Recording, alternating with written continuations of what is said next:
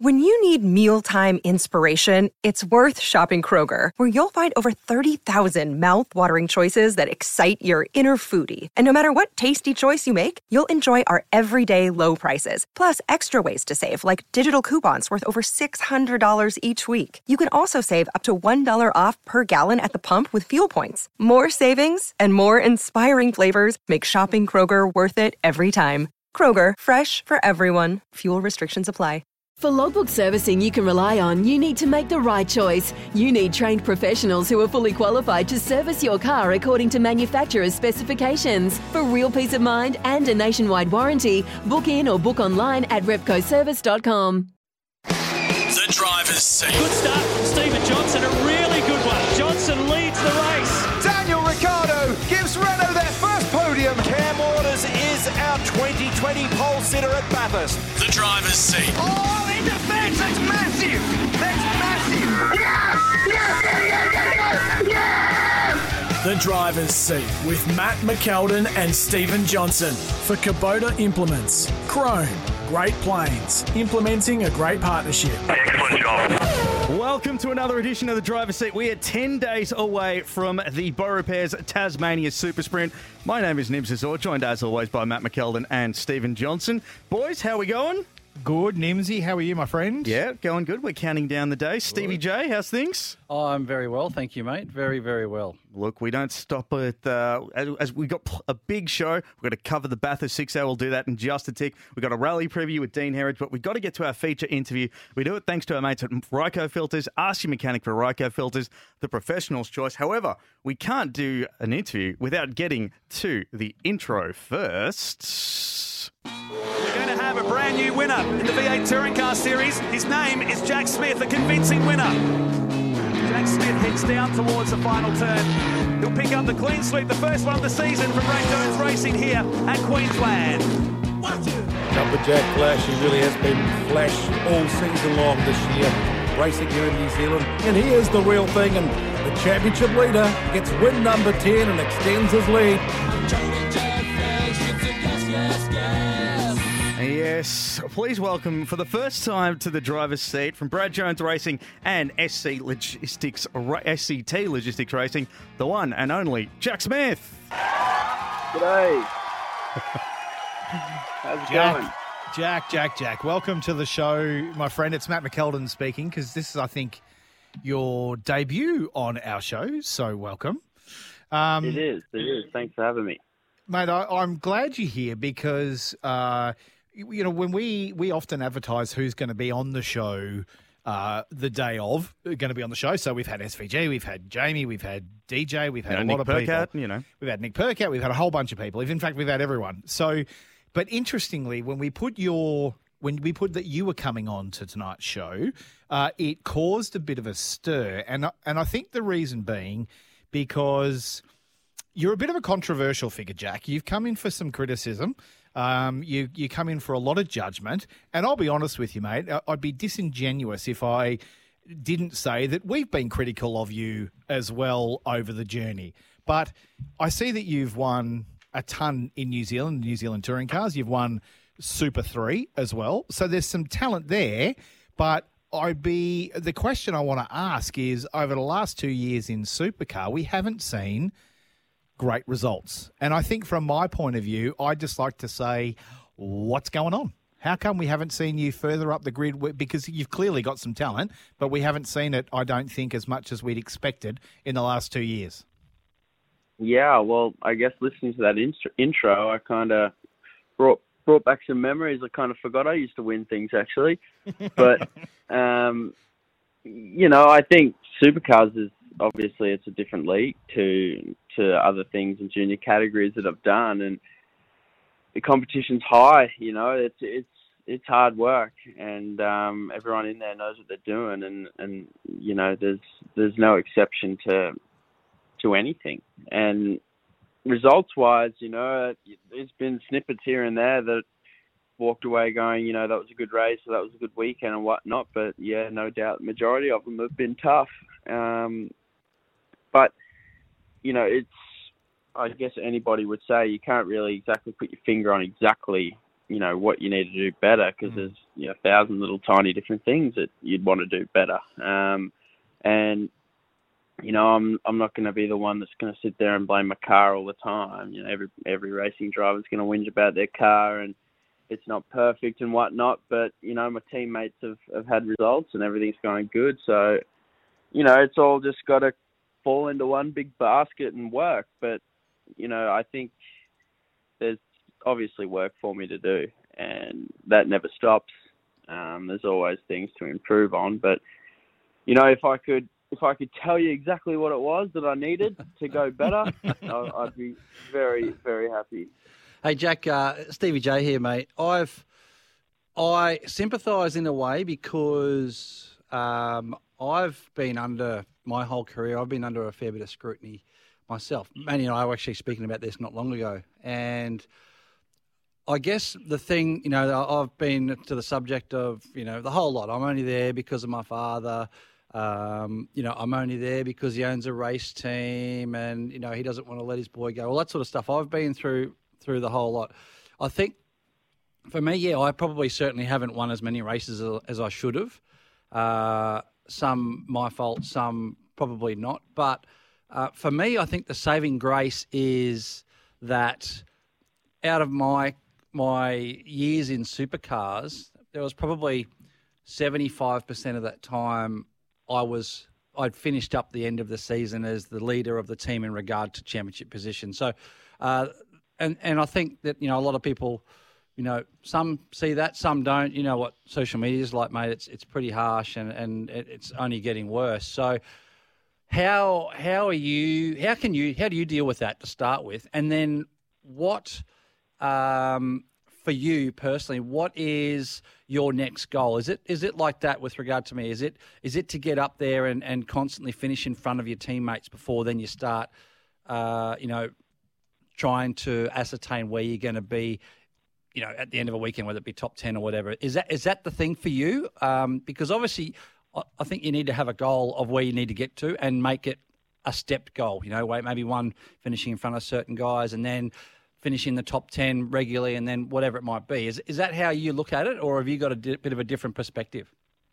Well, I guess, you know, with goals, everyone's got their goals, and BJR's a pretty big team. You know, there's 4 cars and the 4 drivers that are in it, we're all very close and everyone helps each other out, as all teams do, and I compare myself to all of them, obviously. But, yeah, I think beating your teammates is definitely point A on the list. And, you know, I compare myself a lot to Nick and to Todd and to Macaulay. But I think that, you know, there is, in a way, 2 different sides to that garage. You know, there's Nick and Todd that drive the two cars, and there's Macaulay and myself that drive the others that are, you know, and we're both pit bays apart. But I compare myself to Macaulay more often than the other 2. I think, you know, as far as experience levels and whatnot goes, closer to where I'm at, but ultimately, you know, I want to beat them all. And I think I find supercars very experience level based for some reason. It's, you know, it's very odd to other categories, I think. And, you know, the guys that are in it and have been doing it for so long are still doing so well. And it's not like other sports in a way where people get older and lose their touch, I don't think. You know, obviously there's limits to that. Mm-hmm. But, you know, you see Jamie Whincup retiring this year and it's like, well, he's not retiring from performance-based indicators. You know, he's still doing good and he's been in it for a long time now. So I've got to, you know, compare myself to Macaulay as far as results go. And, you know, ultimately, yeah, I'd like to beat Todd and Nick. But, yeah, that is point A. And yeah, finishing consistent or qualifying has been weak for me, to be honest. It's been shocking. And I need to start qualifying, you know, kind of more inside the top 15 by the end of this year. If I can consistently qualify in that kind of area, I'll be happy for my second year. And yeah, that's just moving forward in races. That's actually a pretty good point you bring up there, Jack, because, you know, guys like Jamie Whincup, you know, I mean, he's second in the championship at the moment and he's copping criticism because of obviously the spanking he's getting from SVG in the same team. So, you know, it doesn't just filter down to you and where you're positioned in the actual field. It actually comes down to, I think, a lot of what you've just said then about your teammates. And I think that's exactly right. What you've got to aim for is your teammates and gradually build up the pecking order there to, I think, Nick, who's probably at the top of that. And then obviously reassess your goals when you're there consistently. Yeah, it's a tricky one, and criticism's criticism. You know, everyone's got something to say about everything. It just seems to be human nature. No one wants to keep their mouth shut, but it's each to their own. And you know, if I was Jamie, I wouldn't be too concerned. It's similar to what I'm kind of facing. You know, SVG's at the peak of his powers in his prime, arguably, I suppose, and so is Nick, you know, and yeah, you do have to aim to beat those people first and foremost, but you know, if you're doing a good enough job in other people's eyes or in your own eyes, more importantly, then there's no reason to listen to any of that criticism.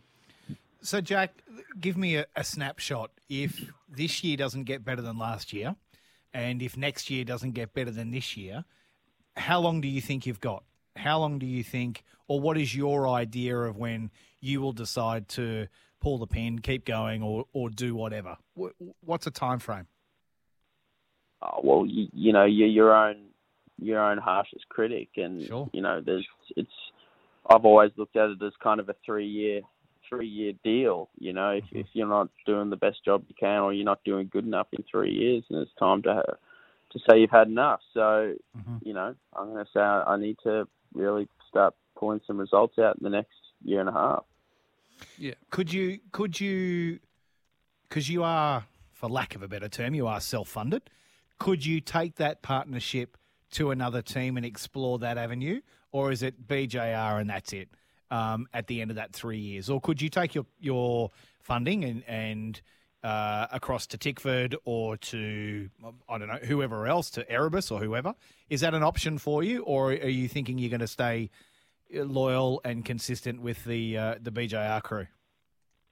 Look, there's always those options. You know, I'm in a position where you do have more freedom in that area, but you know, I've been with BJR since I started driving supercars, and they've always been good to me. And Brad's helped us out a lot. Everybody in that team is loyal to me, and I'm loyal to them. So, you know, I don't put it down to the car's not good enough at this point, you know, so there's no reason for me to say, well, you know, I'm going to do better elsewhere.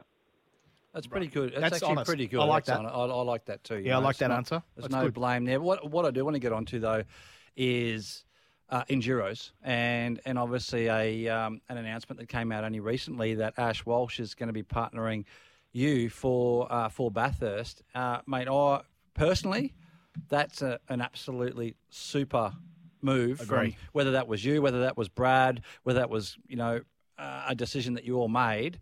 You know, I've had a lot to do with Ash. We've driven together in the same team.